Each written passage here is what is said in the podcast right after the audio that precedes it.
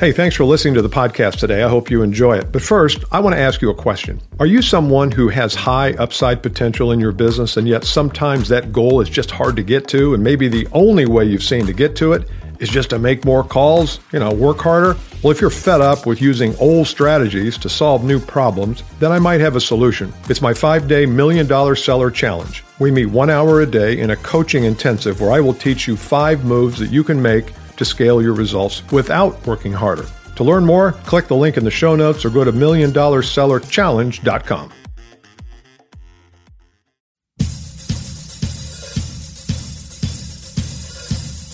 Welcome to the 2X Podcast. Here's your host, Bill Caskey.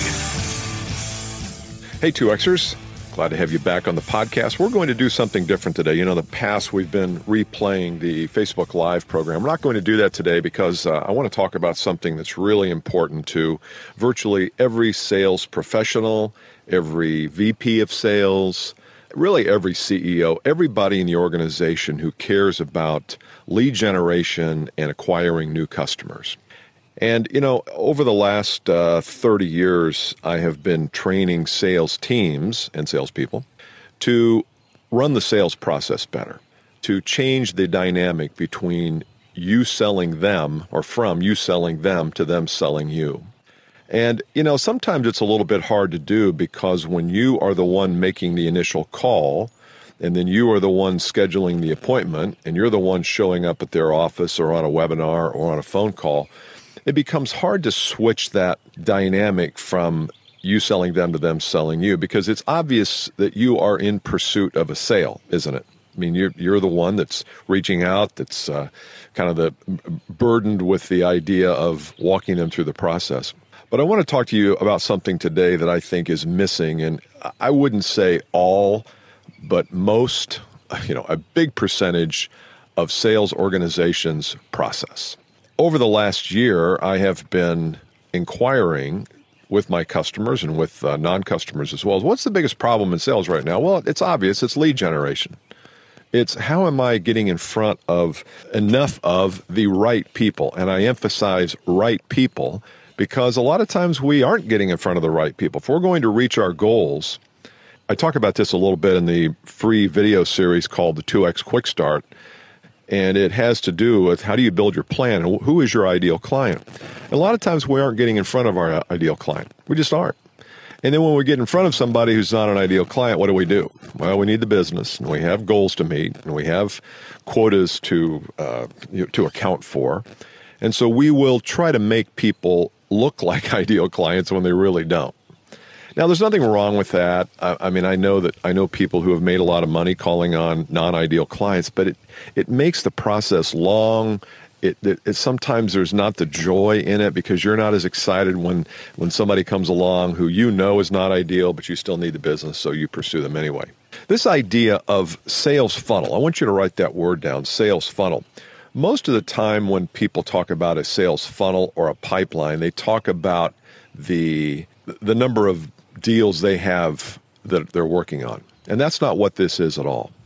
Sales funnel is really how do you take someone who doesn't know you exist to knowing you exist to understanding what how they can benefit by doing business with you to becoming convinced that they could, should do business with you to doing business with you.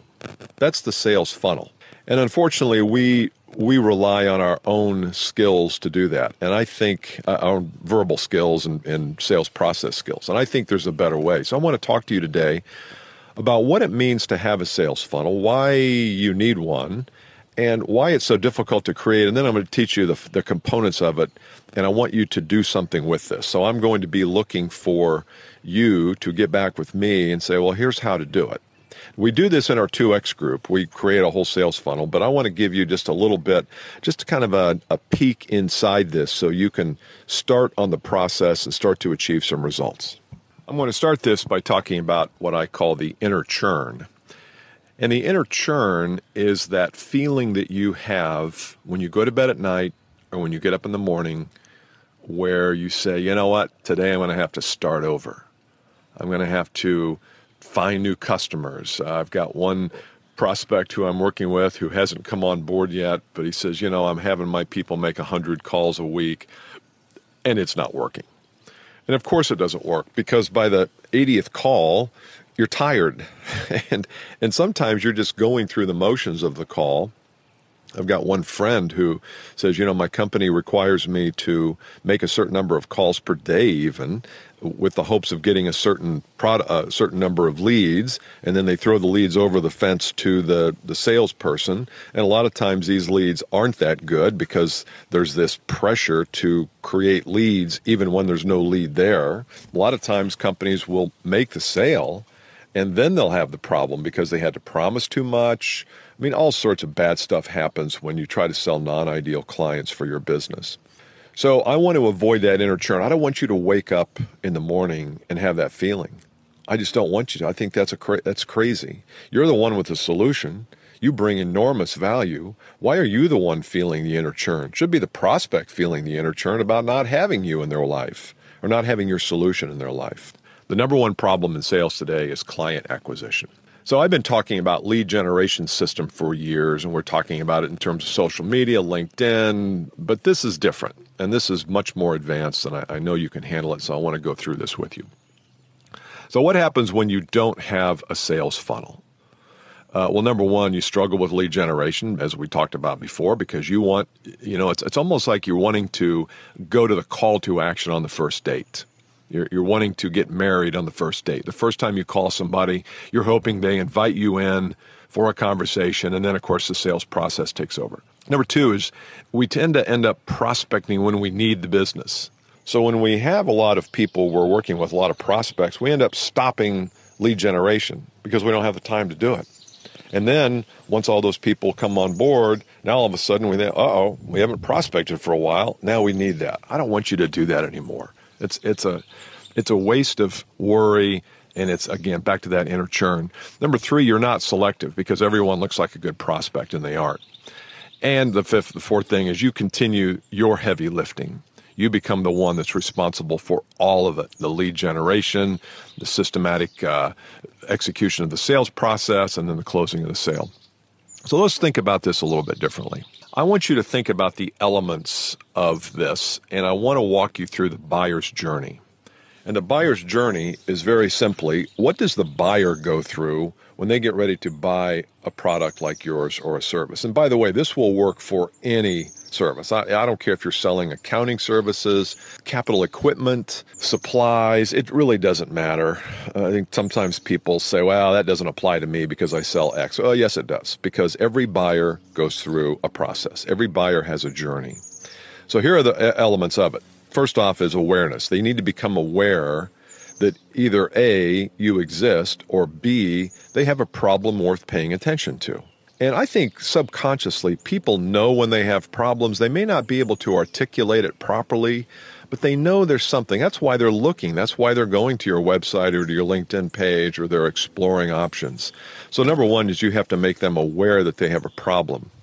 Number two, you have to help them comprehend the extent of their problem. So I might think that I have a problem with X, but I think it might cost me a few thousand dollars a year. But the fact is, it could cost me a few million dollars a year. If I have never explored the depth of the problem, and that's what you need to do in your sales funnel, is talk about what would happen if you had a solution for this? How is your life better with a solution?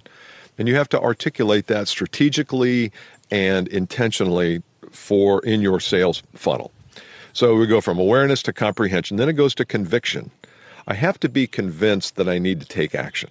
Just understanding my problem, uh, that's maybe a, kind of enough, but not enough. You need to help them become convinced that they need to part with money or you might call it an investment, in order to create a return on that investment, which is a saving of money or an earning of money or a generating of new opportunities or whatever. So there's got to be, they've got to be convinced beyond a shadow of a doubt, and then action.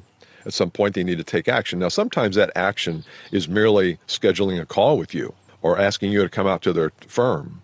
Sometimes it's buying action is buying. But I think in the in the sales funnel as we're talking about here, sometimes the call to action might just be, hey, you know what? Need to pick up the phone and call Mary and get her on the phone and find out if she can help me. One way to think about this these four areas, awareness, comprehension, conviction, and action, and there might be subtitles in there. There probably are, but just for this purpose of uh, this podcast, I want to just give you the high higher elements. Think about the questions people ask on their way through this journey. It's really simple. Under the awareness section, the question might be why do I need this? Why do I even need, even need to be paying attention to this?